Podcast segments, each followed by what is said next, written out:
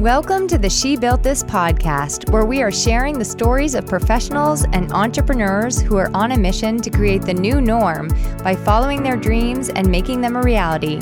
I'm your host, Emily Aborn, and together we are inspiring, growing, and giving you the tools you need to bring ideas to life so you can build whatever this means for you.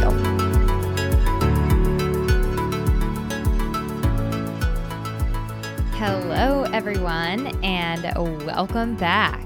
Here we are. We are halfway through September, like officially halfway through September, and fall is just around the corner.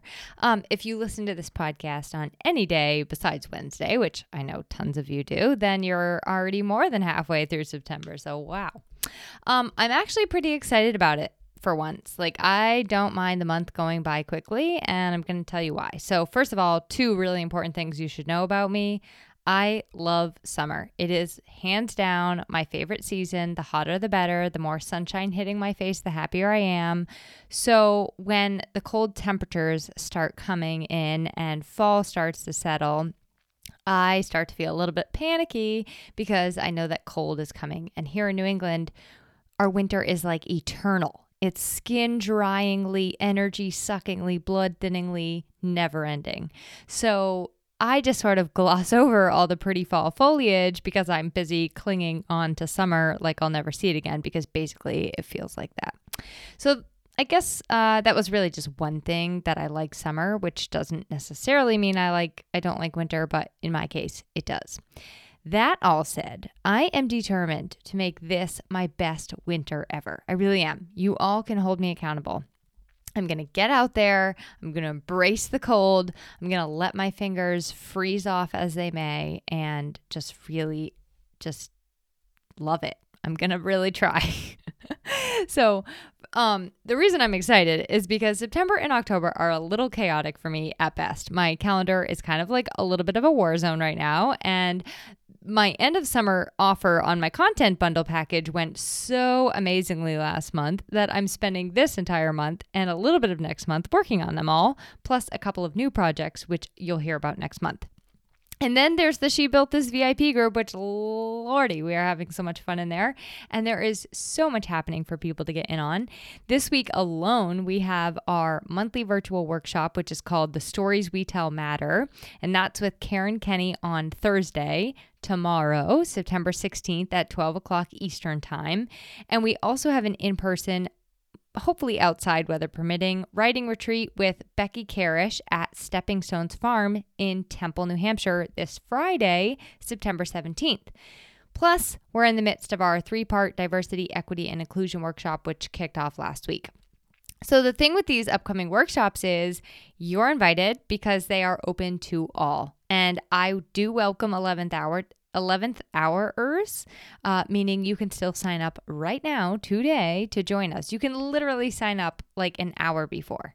We just want you to come and have fun with us. So, like I said, this month is a little busy. I'm having a blast with my V I P group. We're welcoming in new members. We had our monthly peer group call. People are raising the most amazing questions, and I'm watching people create accountability pods, lean on each other for resources like a community leader can only dream of. It is a thing of beauty. Actually, last week during the D E I workshop, I almost cried because the people who showed up were just like so in it. They were so ready to learn and listen, and they were sharing openly and authentically. And I know I sound like a proud parent right now, but I'm just very blown away with the ladies in the V I P group, and I'm I'm loving it. Um, and I think I accidentally digressed a little bit, but my point was that summer is very busy, and I have some things on the docket for October that are they're less busy, but they're no less exciting and still feels kind of high gear. So in November, I've decided that old Emily Aborn is going to take a little bit of a well-deserved gear shift.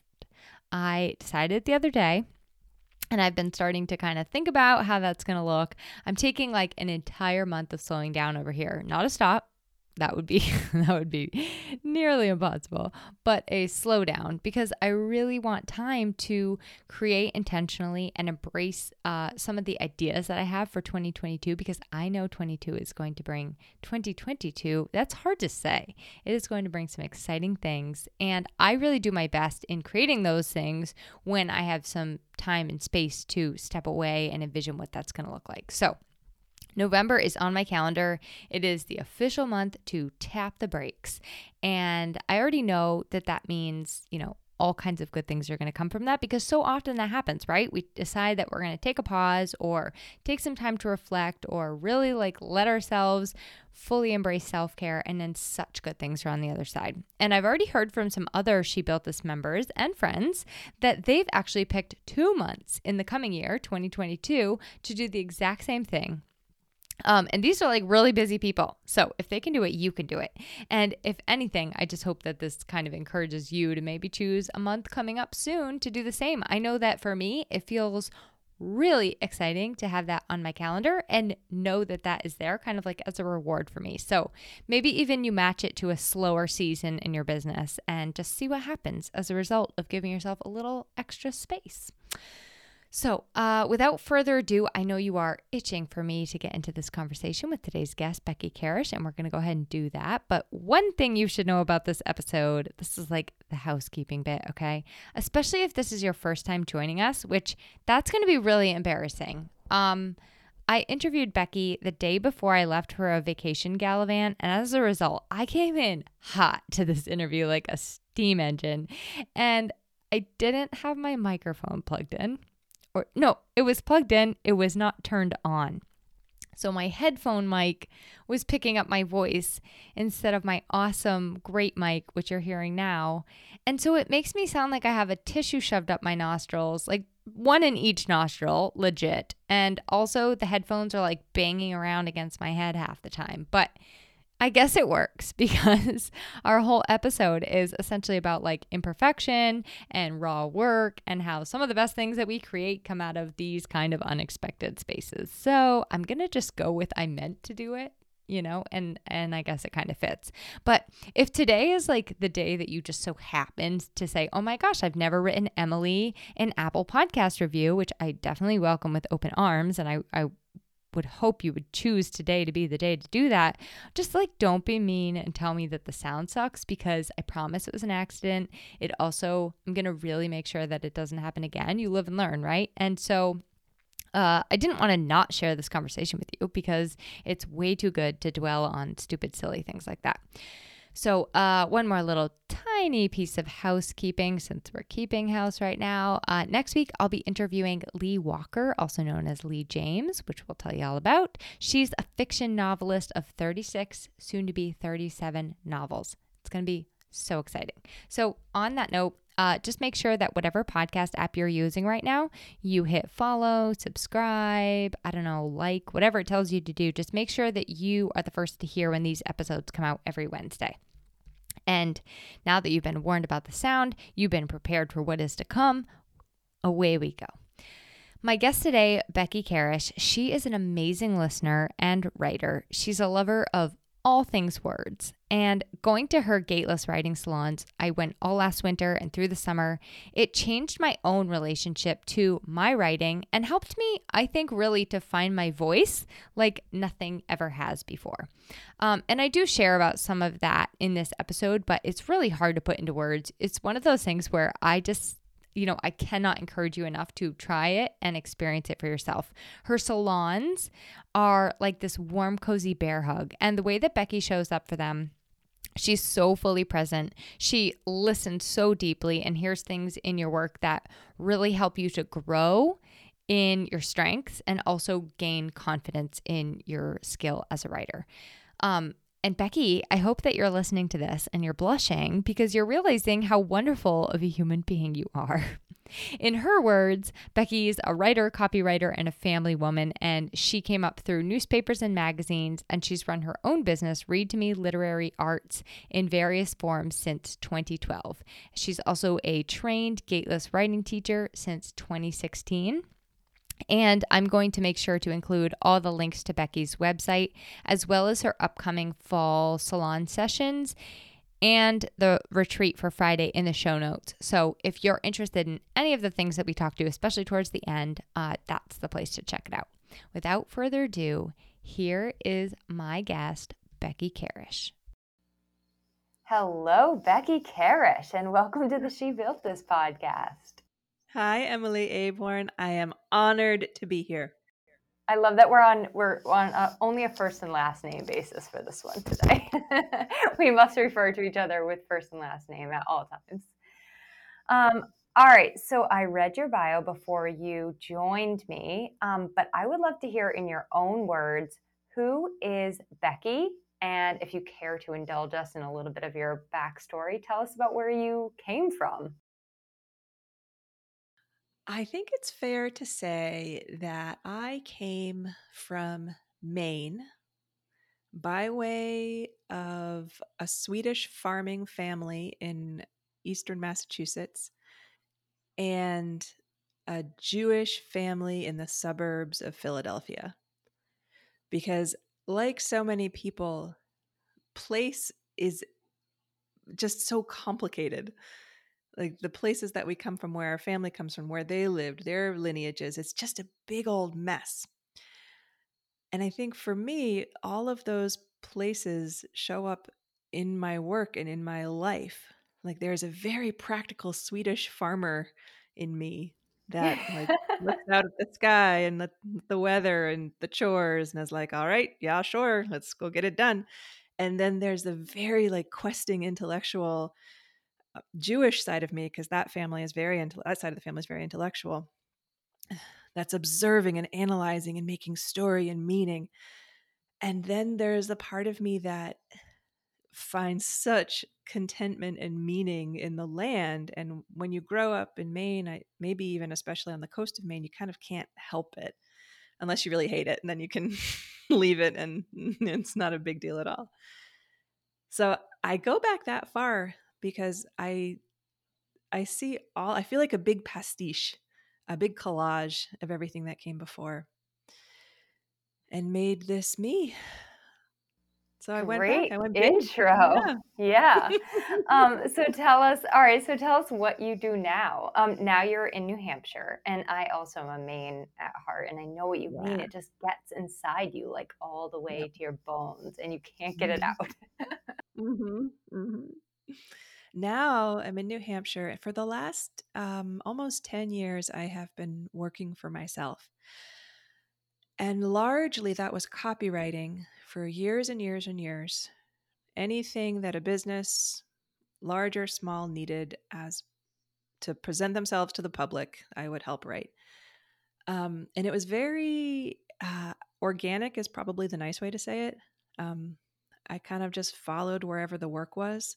And I had some very ambitious and connected friends who became colleagues, and they sent a lot of work my way. Um, I was raising a young child, so it worked out in a lot of ways. But whenever people would ask me about my business, um, I would always feel a little bit like a fraud, because as much as I would say, no, I'm I'm running a business, the truth was I was in freelancing phase. I was really just searching for the gig, getting the gig, going on to a new gig, which isn't that different from a business, but I did never felt like I was building or even participating in an entity. I never felt like I was um, creating or even participating in making an entity that was separate from my personality or my literal, like, this is one hour of my time and I'm giving it away for this amount of money.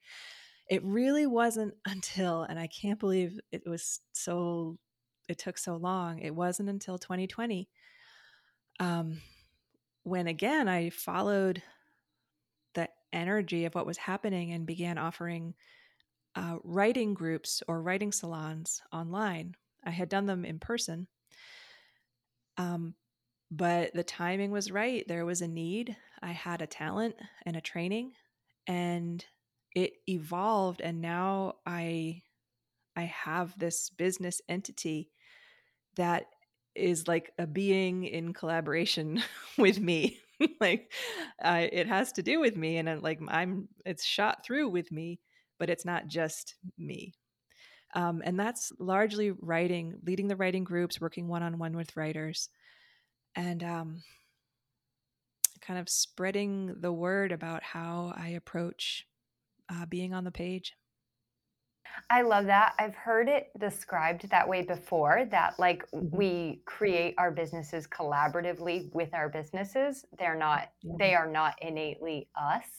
Um, mm-hmm. And so I really love that. And it gives you more freedom, I think, to kind mm-hmm. of see where it wants to go and explore new opportunities and ideas with it. And also to set boundaries for it. You know what I mean? It's like, like now mm-hmm. you're kind of responsible for keeping this little business safe. You know, like you need to protect mm-hmm. it from things coming at it. And so it almost puts yeah. you more in a protective role. Um, so yeah. I really love the way you described that. So, all right, let's talk now, because I know you have this mm-hmm. interesting story with your experience in the writing world, and mm-hmm. you stopped writing for I think sixteen years. Mm-hmm. Um, so why don't you tell us the why behind that, and like what led you to put the brakes on on producing anything? Yes, this is my epic saga. It's like my Hallmark movie of writing. Um, yeah, for real. So I think. Sometimes some of us, our brains are just wired for writing. It's just the way we make sense of the world. It probably just has to do with how this synapse connected to this synapse when we were in the womb. Um, but it was it was a natural state of being for me. And then when I was in high school, I started writing poetry because for many of us, that's a rite of passage. But it became very, very important. And it became a real study, a, a real apprenticeship with poetry and poetic form and literary culture. Um, and I got some attention for it, which is such a blessing and such a curse. When when one's ego is so young and needy and unconscious, to get attention, um, it feels like something you have to keep living up to. And that really, the art that you do is no good unless you're still Um, operating at that level. I won this award. I got to go to New York and read poetry in front of all the fancy poets, and um, incredible opportunity, and um, really hard to recover from, because art, being an artist, it's it's lifelong. And I had no idea what it meant to be a practicing writer. I had no concept of artistic discipline.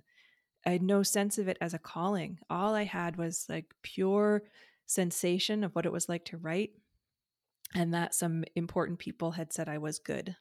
It's not a whole lot to grow on. And I and I was me. I had my own, you know, wounds and faults and and um, ego. So when I got to college and um, eventually came to a place where really no one cared, which is also true. There's a great indifference to any of us um, at some point. I really didn't know what to do. It was like the page dried up. Um, I, I felt at one point when I was younger, like my arms were filled with poems, and it was gone. It was all just gone. And I think this is so familiar. I mean, I bet writers or artists of any stripe have gone through periods in the desert.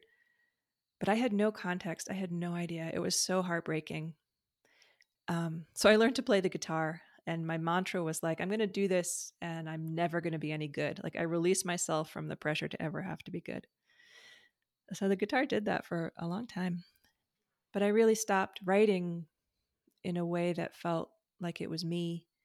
I wrote for work. I, you know, did freelance gigs and worked at a magazine at a time, and would try doing different projects, but it was all very angry and cold.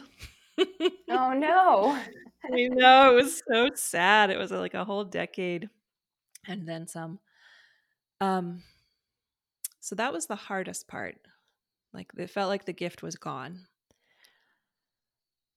and I had no tools to get it back. Yeah, I know. We could end there in this really depressing place. And that was it. Podcast over. Over.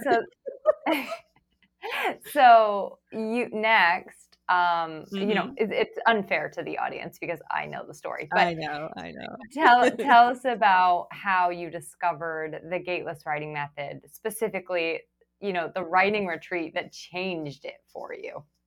And and I want to know this, you haven't answered for me. How did you get your butt to that writing retreat if you were in such a, a desolate place?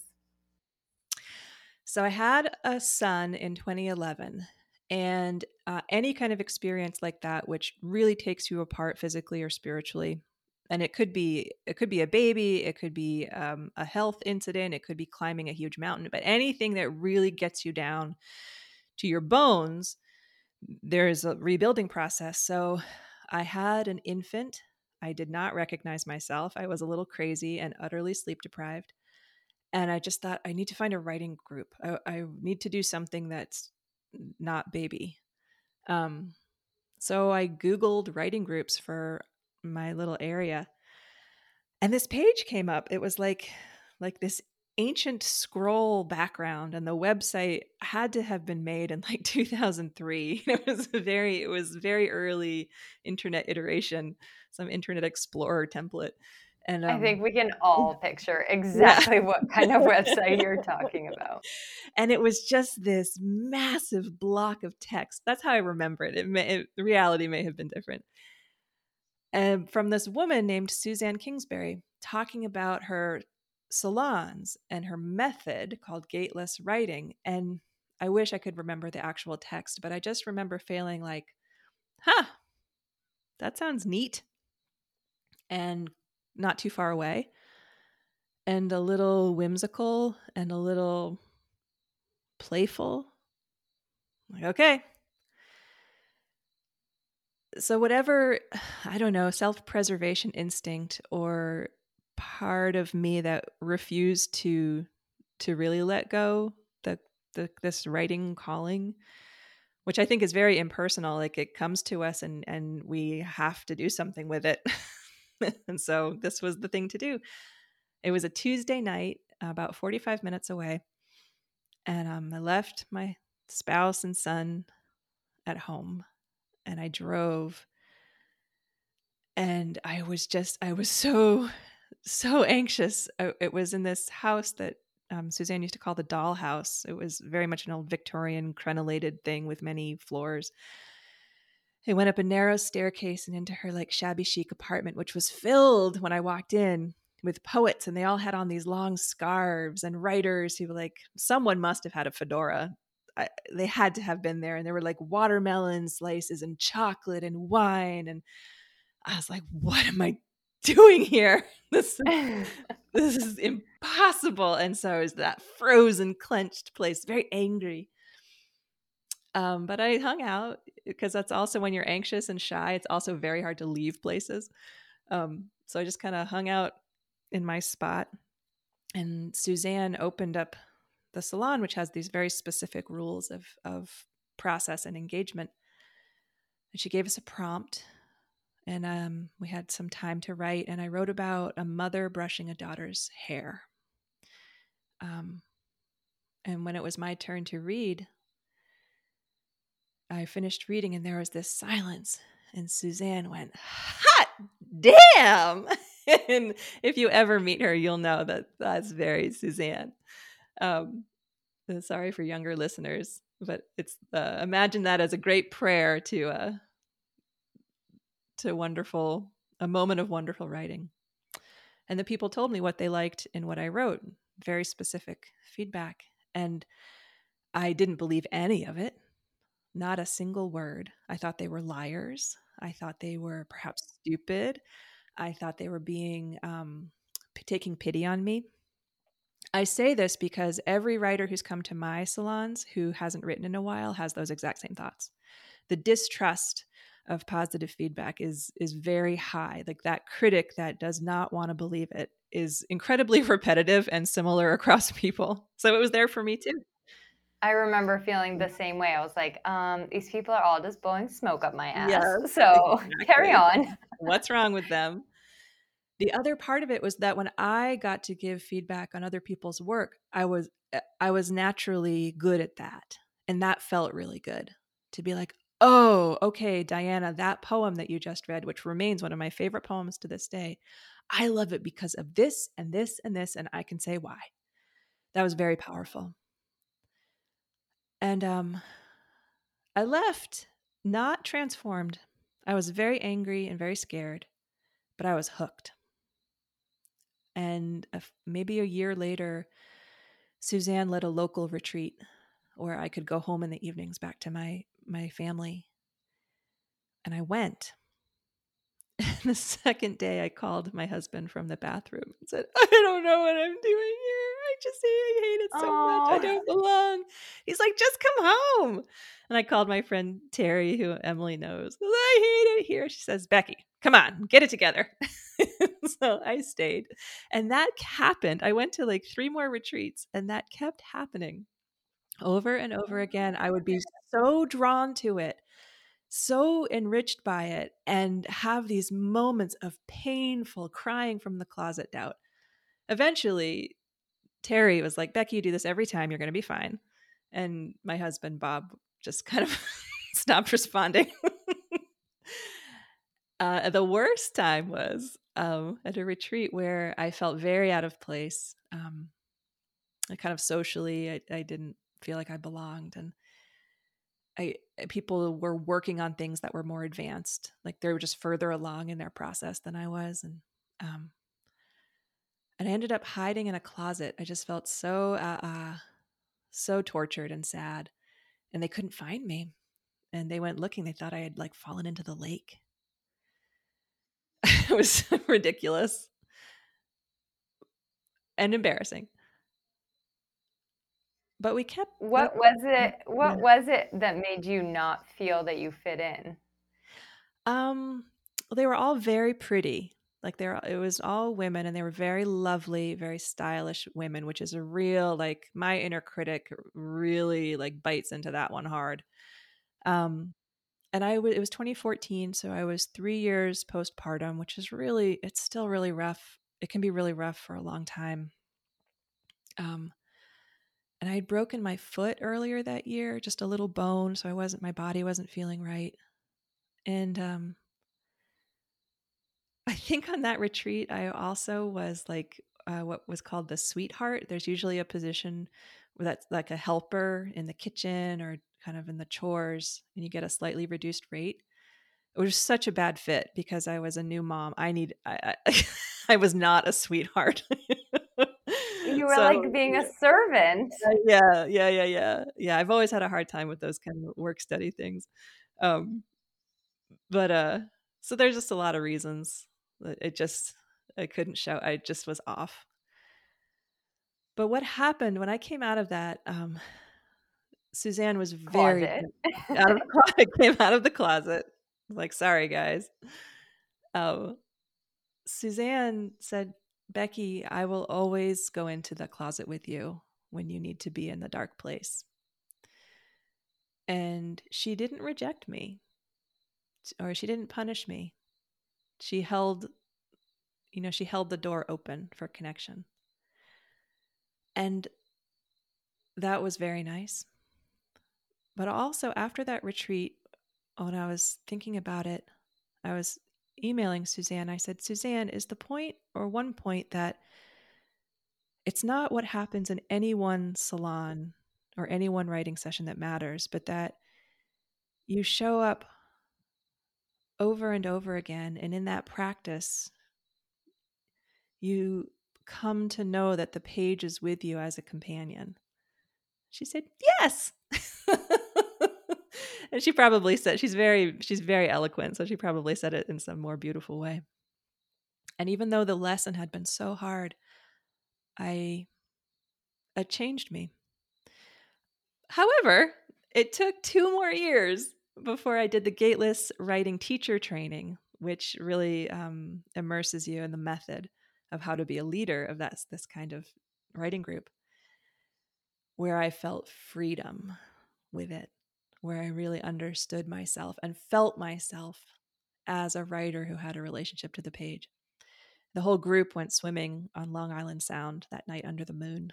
I was probably skinny dipping. Like, it's a very ecstatic, like, divine feminine rising event.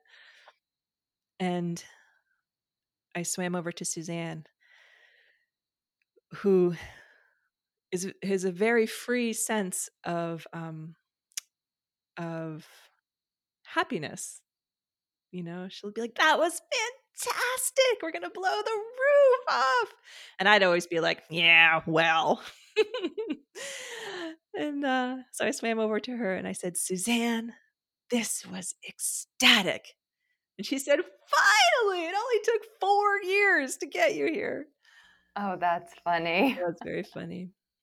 And then, and then that was a big, that was a big permanent shift. Not that there haven't been dips and, and gullies with my own writing, but that changed things in a big way for me. Yeah. I mean, I think, you know, if, if you take that person that you're telling me that you were, this mm-hmm. uh, be, person who went to this begrudgingly and, mm-hmm. you know, bringing a little bit of that Swedish farmer with you, maybe. um, the comparing that to the person you are now, it's just a world of different, you know, like I see that in you now where you pull out to people or pull it out to people and you're like, this is going to be ecstatic. We're going to blow the roof off I of it. Know. And I can see on but, their faces like, yeah, right. Well, I, I, I actually want to push back on that a little yeah. bit, because I do think that you um, inspire people that that energy is possible in that moment, even when they might not believe it for themselves. Yeah. So at first they might look at you a little bit like, uh, this woman has three heads, but, but the second we start dipping our toes in, mm-hmm. we realize, oh my God, she's right. Mm-hmm. So let's talk about this elusive gateless writing yes. method yes. and like what makes it so different. So one thing you said, and I think Suzanne, just like she just kind of embodies this method. Like mm-hmm. she sees this in people in everyday re- interaction, not just mm-hmm. in writing. Mm-hmm. Um, and I do think that the gateless method can be applied to life in so many ways, mm-hmm. not just in writing. Mm-hmm. So let's let's talk about it specifically and like what makes it different, and then mm-hmm. th- that will help people to kind of understand even how they can apply it to other aspects of life, not just writing. Sure. So um, gateless writing leads from a core belief that to write well, to write our most potent, powerful, raw, original work, we need to start in a place that's um, free of criticism. It sounds so simple. But we are saturated in a culture that leads with criticism, particularly for writing. Our writing is criticized from the moment we take pen to paper, and we start to make our letters and they're not correct. We start to make our sentences and they're, the punctuation is not correct. We start to make our essays and they're not correct. It just, from that moment on, writing is a chore that is constantly criticized. And then when you get into Um, I know I'm going off a little bit, but when you get into creative writing, the pervasive culture is that you have to point out what's wrong in other people's work, and that's the only way they're going to get better. That there is limited talent, there's limited opportunity. Only some of us get to be great, and you have to fight and claw your way into, uh, I don't know, literary success. And you'd better look for what's wrong in everybody else's work, because people are full of crap, they're full of ego, um, they're full of delusion. And unless you are really clear about what's bad, you're not going to be any good, which is all just ridiculous. Suzanne did this research into what is actually happening in the brains of people who are at the top of their game uh, writing, literary masters. She found this body of research that showed that when people are in a state of creation with the, with the word, the centers of their brain that are associated with, um, with criticism, with fear, with defensiveness are quiet. They are not getting activated. The centers of their brain that are associated with image making, with memory, with language, those are, those are on. Those are getting the resources. So she paired that with what um, studies she had done of Zen Buddhism, particularly the state where the writer is one or the artist is one with the art. And um, and kind of the translated word for that is is gateless. She created a set of rules for how we come to the page in a group and how we talk about each other's work that keep criticism just out of the room, just out of the room. It is so radical in a culture that believes taking things apart, deconstructing is the way to greatness. These rules are really, really simple. Um, the sessions begin with a kind of meditation ish. some, some gateless teachers are like meditation teachers. I say ish because I'm not, but I have a sonorous voice that can get people into kind of a chill state. Um, and then a prompt, a prompt that, um, when they're really in line with the group, helps draw forth kind of unexpected, some sort of embodied sensory material. It, but the prompts have some a lot of latitude. And then timed uh, timed writing, usually about twenty-five minutes. And then during feedback, the only feedback that the writer gets is what worked, what was powerful, where the listeners felt the energy of the piece the strongest, the words that they loved. And if you have a group that is willing to do this and maybe has practiced a little bit, why it worked. So it's not just, I love the color blue, but I love the color blue right there because that showed us how the daughter was connected to the grandmother, you know, whatever the circumstance is. So you're only getting reflected back to you where your writing is strong, and you're getting language for why. So it brings the craft consciously into your into your understanding of yourself as a writer. And then you're doing it for other people. You're starting to see where writing is good and what works, and you get to go towards that as fast as you can. And then what's not working, you're paying less attention to it. You just kind of stop doing it because it's not getting the resources of your attention. I'm just not there. Yeah, you take it, Emily, because that was a lot of talking. No, I love I love that. Um, and one really important rule that, uh, you know, I tried to do this with the peer groups for She Built This as well. But you say, never turn the feedback back around and make it like a story about yourself. Yes. And it, it seems so subtle. It seems so little, like, well, well yeah. I just want to relate it back to when I was a kid. You yeah. know, I want to tell them that, that that reminded me of when I was yeah. five. But when you are the person who has just shared your work with yeah. all of these people and someone takes that story and mm-hmm. then turns it about yourself, mm-hmm. it loses all the energy. And so yeah. that rule for me is yeah. really powerful, like keeping it. And, and, and, you know, it's, it's so natural in our human brains mm-hmm. to want to empathize and to sympathize with each other and mm-hmm. share experiences. Mm-hmm. But that rule is so powerful mm-hmm. because it always reminds you that, you know, everybody gets their turn, mm-hmm. first of all. We're, we all get a chance to shine. And you really want to keep the light shining on that person. Yeah. So, I mean, I I truly can say that when you sit down and you write in a gateless salon, there's there's something about the collective energy mm-hmm. that of everybody writing together. Mm-hmm. But when you hear people give you their feedback on your work, at first, the very first couple of times, I'll say two mm-hmm. or three.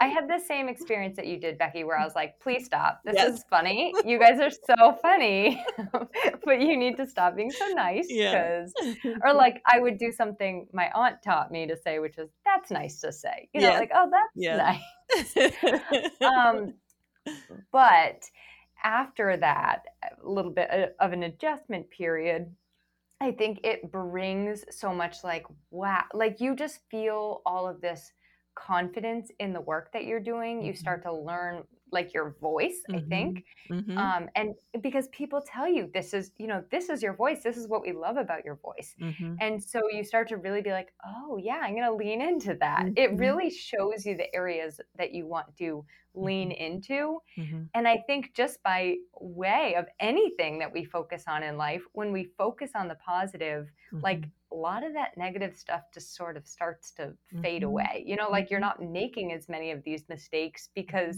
no one is pointing them out to you constantly. Yeah. yeah. So, um, and, and you know, when I sit down to do someone's content, I notice a big difference mm-hmm. in when I'm feeling really confident with the with the um, client and the way that I know that they're going to interact with it when they read it. Mm-hmm. Whereas if I think someone's going to be pretty harsh or judgmental, it's mm-hmm. almost like it's a creativity blocker mm-hmm. right there. So mm-hmm. I think just allowing people that like, oh, it's like a deep breath, just mm-hmm. take a breath. Mm-hmm. We're all friends here. Mm-hmm. And and your brain and your body are just going to interact with this material in the way that they want to without any judgment. So yes, I love it. That's just an, that's just like my own takeaway and perspective from it. But well, that's beautiful because it lets the, it lets our our ego brain that really likes to control everything and really thinks it's all about us. It just gives it a minute to step to the side so that we can be with the work itself without needing to project onto it, without needing it for it to perform for us in a particular way. It's sort of like related to that when someone has a very emotional moment in salon, which happens, you know, things come up and they start to cry. Every once in a while, the participants will be like, oh my God, are we going to be okay? And for me as the leader, it's like, of course we're going to be okay because we're here to be with the work. Like the person's okay. Like, you know, the person is fine. Their work has potent energy in it. And that is what we're here to do. And by not, like we support each other. If we're in person, like we'll pass tissues and rub shoulders, you know, like we'll be there for the person, but we're not there to dissect the person's psychology. By not doing that in this moment, by being with the work, the emotion is actually allowed to, um, to transform a little bit. It gets to be processed and moved through. So I, you know, of course there are lines when someone is having a true emergency. That's a, that, you know, there, there are boundaries here, but in a kind of general spectrum of human experience, it's so powerful to come to the work and not need it to um, make our egos feel good. Yeah. yeah. And I think exactly what you said, it is the, like, that is when you create your most powerful work. Yeah. So really when is. you get that ego out of the way, get the inner critic out of the way yeah. and let your, your work step up to the plate. So, yeah. okay. Um, so I have, I have another question for you. Okay. What is your advice or recommendation for aspiring writers or authors? Um, I think I can say what I wish I had when I was a younger writer. Um, be careful who you show your work to. It is, it is one of the most important things to have a writing community and to have even one person whom you can show your work to. That's vital. And I think, I think that, you know, a lot of us, not just in writing, but in, in all sorts of things, we can close our eyes and remember that moment when we showed an idea to somebody or something before it was like cleaned up and ready to be shown to the world. And we asked somebody their opinion and they said that they didn't like it, or they said that it needed to go back to the drawing board, and it completely sucked the life out of it for us. I mean, I know personally I've had that experience where I've shared a Google Doc, like in this moment of elation, and then I get it back and it has all these red lines. And I'm like, I didn't ask you to redline this. I just wanted you to be excited for me. Yes. And I think, I think, like, yes. And that's a great piece of advice. Like, let yourself just want support for a long time. Like, just tell me what is good here. And that is really, I would say for a young writer, that is really powerful. That is to know what's working, and they're not going to tell you the things like you're going to know what's not working because they're not going to point it out. But to, to, for so long to let the work grow in its strengths. Um, I think the other advice I would give, um, and this is advice I'm still learning for myself, is what is, who, can you learn what a writing practice looks like? Who do you know who has, who is a writer, who's making the kind of art that you feel like you want to make? What is their practice? And can you try that? Um, for me, not having any skills, really any imagination about what it looked like. All I had were like the stupid romantic ones of the starving artist in the attic with like the mittens with the fingers cut off so they could type, like burning burning their poems over a sink. It was ridiculous, the images that I had. I didn't I didn't understand. And it also seemed like it's either that or you had to have a lot of money to afford this life. And there was nothing in between. So I seek that out. I mean, that's kind of my life's work right now, is to figure out how do we, how do we help each other build artistic practices in, in a world where you, you have to learn it. It's not, I mean, people who know that from the beginning, I think are very lucky. Um, and I think the other advice would be that, and this is, you're going to hear this all the time from everybody, but the page teaches you what you need to know about your work. And that's the page of other writers. Studying other writers for how they do what you love is your apprenticeship. Studying, being with your work and letting your work speak to you. And I know that sounds so goofy. And I don't have a really clear way to say it. This is why, this is why you should talk to Suzanne eventually, because she'll be able to say it. But your work has energy. It has an intelligence of its own. And when you touch it regularly, when you're in practice with it, you start to feel it when it's moving well, when it's speaking well, when it wants to change. And you know, you know there's a kind of non-linear knowing. Um, well, I think going so back to what you what you had said in the beginning about how you're treating your business more like that, it's a it's a yeah. really similar concept. Like both of those things have a yeah. life of their own, and yep. they'll tell you what they want. yeah, yeah, and you're not alone with it. I forget this all the time. I get wrapped up in my in my sad thought cycles.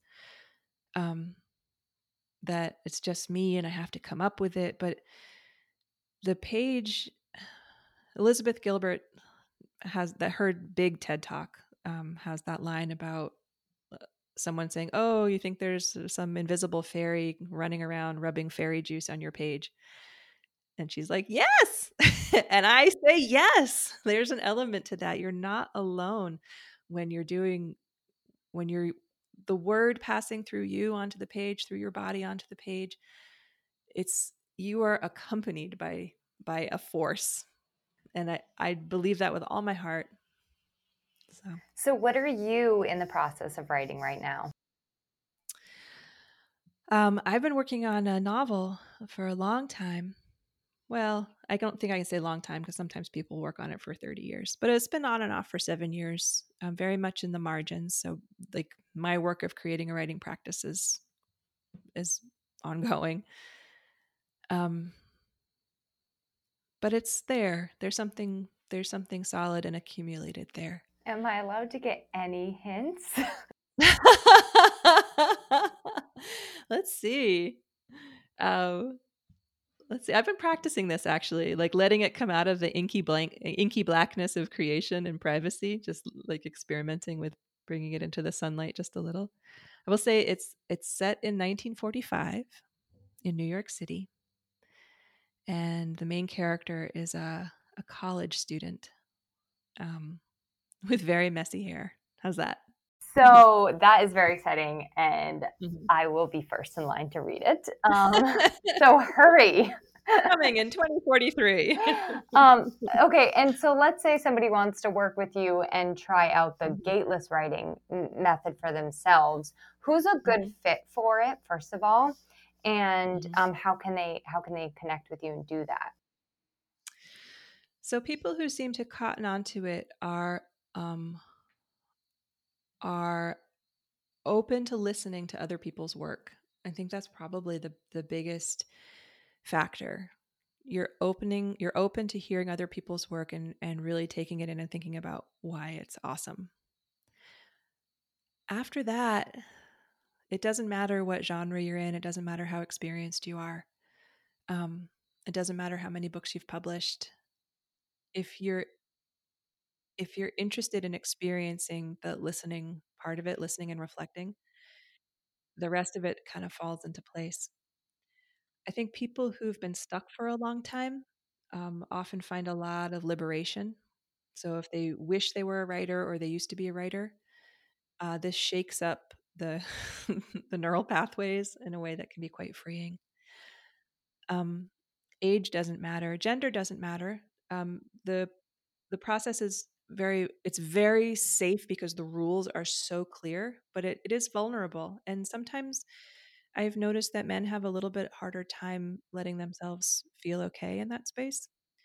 But those who do, in my experience, well, Emily's been in salon with my dad.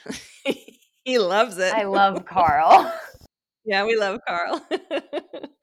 um, but that, I think that's good. You know, it's I, kind of an eyes wide open thing to know what it's like. It tends to be a fairly, um, fairly female space, but not exclusively so.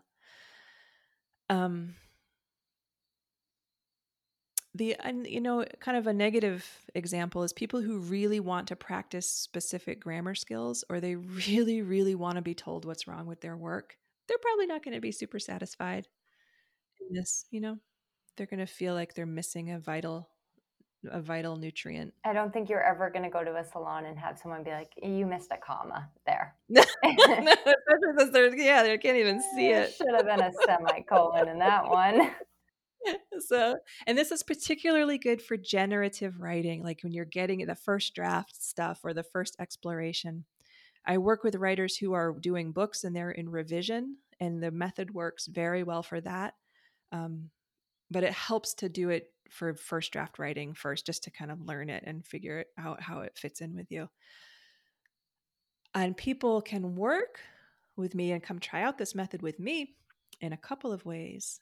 Um, I have a fall online salon series that runs for eight weeks, starting at the end of September.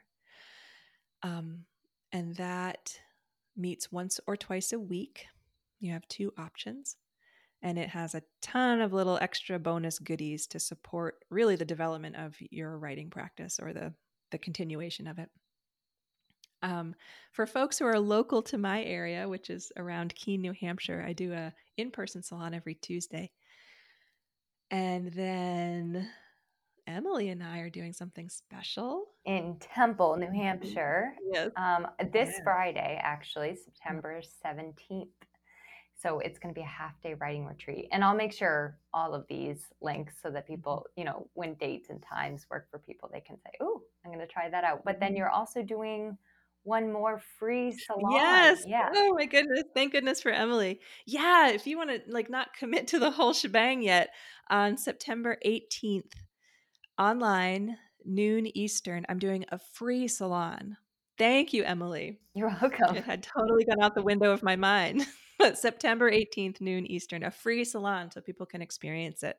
It's so much fun. Those free salons are honestly just, they are ecstatic uh, to be in that room. I mean, that is what I tried. I think I tried one of, yeah. one that you and, I think you and Karen, Karen. Kenny were doing it together. Yeah. yeah, but I was like hooked from, from then. It, yeah. it was just, yeah.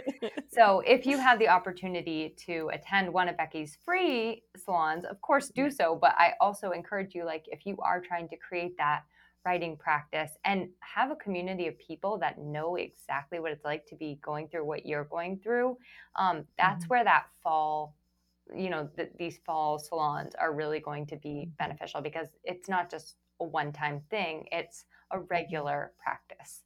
Um, mm-hmm. So, and, and mm-hmm. you learn, you learn, I think the other great thing we didn't even get into, but gateless writing also teaches you to be a better listener.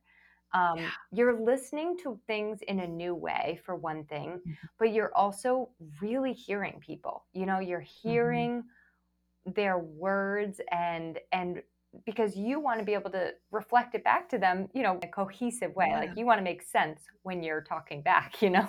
Yes. And so you, yeah, you want to do right by them and the work. Yeah. Yeah. So you really have to listen deeply, but I think it helps you on the whole as a listener, yeah. because you can mm-hmm. use this method everywhere that you go. Mm-hmm. You know, you can use it at a cocktail party when someone's mm-hmm. when someone's talking to you and telling telling you about what they do for work.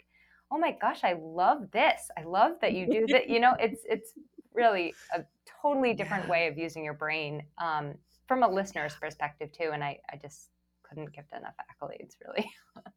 so. That's such a good, such a good point, Emily. Like it goes into your writing, any way that you're writing, the method translates, any way that you're listening, the method translates. It's just, it is a, a beautiful way to be with people.